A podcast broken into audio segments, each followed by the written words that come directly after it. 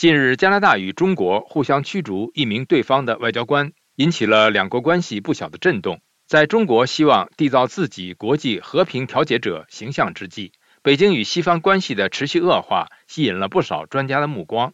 陆洋分享美国之音记者文浩发自华盛顿的报道：推特上的中国、加拿大、中国互相驱逐外交官引关注。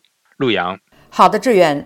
中国外交部发言人五月九号宣布。将加拿大驻上海总领事馆领事甄议会列为不受欢迎的人，并要求其在五月十三号之前离开中国。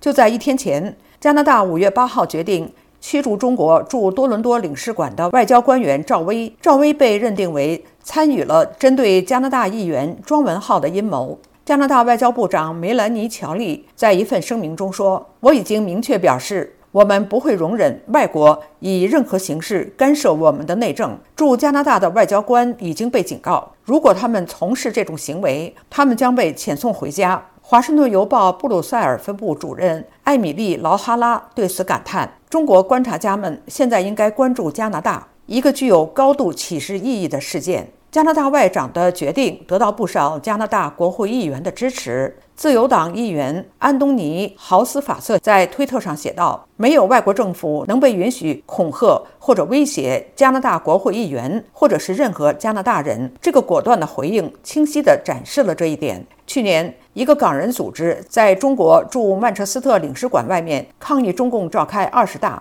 期间。多名男子从领事馆中走出来，毁坏标语以及拿走讽刺习近平的画像。他们又尝试将两名示威者拉到领事馆内，其中一名示威者被拉到领事馆围栏内，遭到拳打脚踢，全身多处受伤。总部位于英国的人权组织“香港监察”创办人罗杰斯看到加拿大驱逐中国外交官的决定之后，在推特上表示：“这是英国政府去年应该有的作为。”中国外交部发言人汪文斌五月九号在记者会上说：“所谓中国干涉加拿大内政，完全是无稽之谈，是对中方的污蔑抹黑和基于意识形态的政治操弄。”对于汪文斌的否认和指控。前加拿大电视台 CTV 亚洲分社社长本·奥布莱恩认为，作为报道过中国外交部记者会的人，这话的意思其实是我们很明显，正如被指控的一样有罪。但你怎么敢公开指责我们？加拿大与中国的关系在过去几年里一直处于动荡当中。印度专栏作家、台湾外交部研究员毕恩典写道：“加中关系再次跌入谷底。”